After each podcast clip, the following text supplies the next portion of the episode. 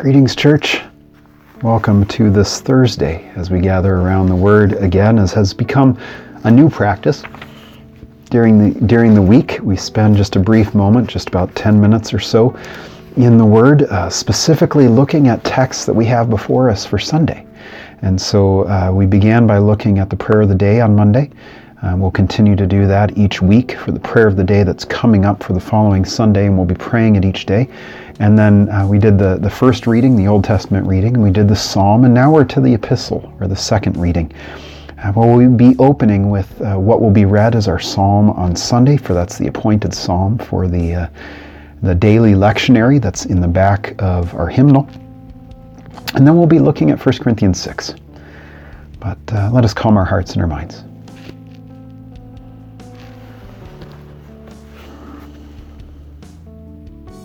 In the name of the Father, and the Son, and the Holy Spirit. Amen. O Lord, you have searched me and known me. You know when I sit down and when I rise up. You discern my thoughts from far away. You search out my path and my lying down, and are acquainted with all my ways. Even before a word is on my tongue, O Lord, you know it completely. You hem me in behind and before, and lay your hand upon me. Such knowledge is too wonderful for me. It is so high that I cannot attain it. For it was you who formed my inward parts. You knit me together in my mother's womb. I praise you, for I am fearfully and wonderfully made. Wonderful are your works that I know very well. My frame was not hidden from you when I was being made in secret, intricately woven in the depths of the earth. Your eyes beheld my unformed substance. In your book were written all the days that were formed for me, when none of them as yet existed. How weighty to me are your thoughts, O God! How vast is the sum of them! I try to count them. They are more than the sand. I come to the end. I am still with you. Amen. Wonderful text, wonderful prayer. Well, now we head to 1 Corinthians chapter 6. It's fun reading, trust me. 1 Corinthians chapter 6, verses 12 through 20. All things are lawful for me, but not all things are beneficial. All things are lawful for me, but I will not be dominated by anything. Food is meant for the stomach, and the stomach for food, and God will destroy both one and the other. The body is meant not for fornication, but for the Lord, and the Lord for the body. And God raised the Lord, and will also raise us up by his power. Do you not know that your bodies are members of Christ? Should I therefore take the members of Christ and make them members of a prostitute? Never. Do not know that whoever is united to a prostitute becomes one body with her? For it is said, the two shall be one flesh. But anyone united to the Lord becomes one spirit with him. Shun fornication. Every sin that a person commits is outside the body, but the fornicator sins against the body itself. Or do you not know that your body is a temple of the Holy Spirit within you, which you have from God, and that you are not your own? For you were bought with a price. Therefore glorify God in your body. It's the word of the Lord. Thanks be to God. There's so much here. The all things are lawful for me is apparently a quote. That's how a lot of our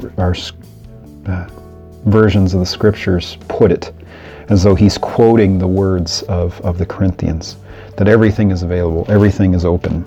Which Paul was very forthright in saying, that there wasn't anything about food limitations or anything like that, sort of going back on what the Jewish customs were.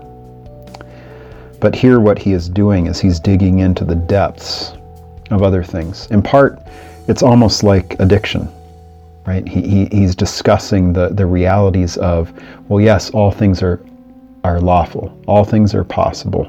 All things can be participated in and used and enjoyed, but not all things are good. You know, there are medications that help us deal with certain things, but they also become very addictive.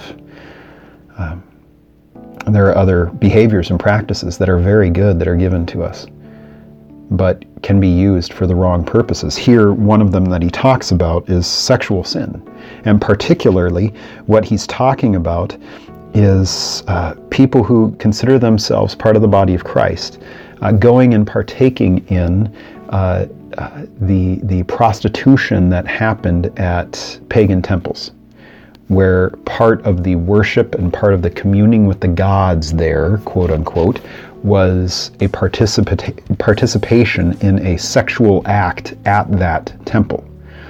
It was not a participation in an act of love, of giving oneself to the other, of that one fleshinating with one another as is given to us as gift to share ourselves with the other who shares themselves with us solely and wholly and only. But it was a partaking of that which God gives as gift for something else, often to gain an advantage, often to get God's attention, often to partake of something for a blessing from God or whatnot, some form of offering. And here the word, if I remember correctly in the Greek for fornication, is actually the word that is used for using someone for one's own advantages, specifically sex.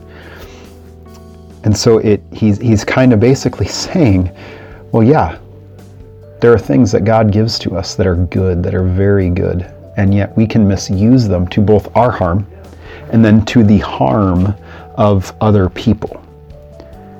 And specifically, though, it's interesting that he suddenly makes a turn here. He suddenly makes a turn because he not only says that we're supposed to shun the using of other people, specifically here, the using of their bodies for our own gratification, for our own satisfaction, because we're supposed to be giving of ourselves to others. We're supposed to be humbling ourselves. We're supposed to be yearning to not be about ourselves or be about the other. But then he ties it in, how you know that it's basically about temple worship and pagan worship and pagan prostitution worship or offerings, is he says, or do you not know that your body is a temple of the Holy Spirit within you, which you have from God, and that you are not your own? That he's saying that don't go to other temples, start trying to commune with other spirits in whatever way. You already have that with you. And so he ties this act of something that, by all accounts, is free, by all accounts, is something that we can do without condemnation, quote unquote. And he says, but no, just because it's something that, just because sins are forgiven does not mean that we now have the right to do that which we want to do regardless of what happens elsewhere. And then finally he takes it from the choice of what we want to do to things that become bad and can be darkened by our own sinfulness, by our own sinful behavior, because we are still sinners regardless of Christ's work. We are sinner saints. That's how we see ourselves as Lutherans. We are yet sinners, and Christ dies for us, and yet we are sanctified in him. And then this issue of well, we have a temple and we have a spirit. We don't need to commune physically with some prostitute in whatever way to try and make ourselves pleasing before God, or just to please ourselves. He finally says there in verse 20, you were bought with a price, therefore glorify God in your body. Where instead of using what was being used for pagan worship as our own satisfaction, where then it becomes a participation in that worship, where if someone were to see us going into that temple, they describe us as one who was going to be participating in pagan idolatry. Now he's saying, no, you're not your own. You were bought at a price. You belong to someone else. And because you belong to someone else, you look at the other and you say, how might Christ love this person? What sort of my own desires do I need to kill, do I need to get rid of, in order that I might serve and love the other and serve and love Christ by so doing? Well, with that, let us pray. Thanks be to you, Lord Jesus Christ, most merciful Redeemer, for the countless blessings and benefits you give.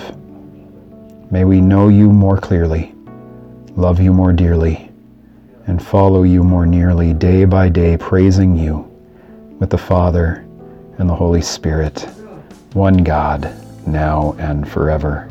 Amen. Go in peace, serve the Lord. See you tomorrow.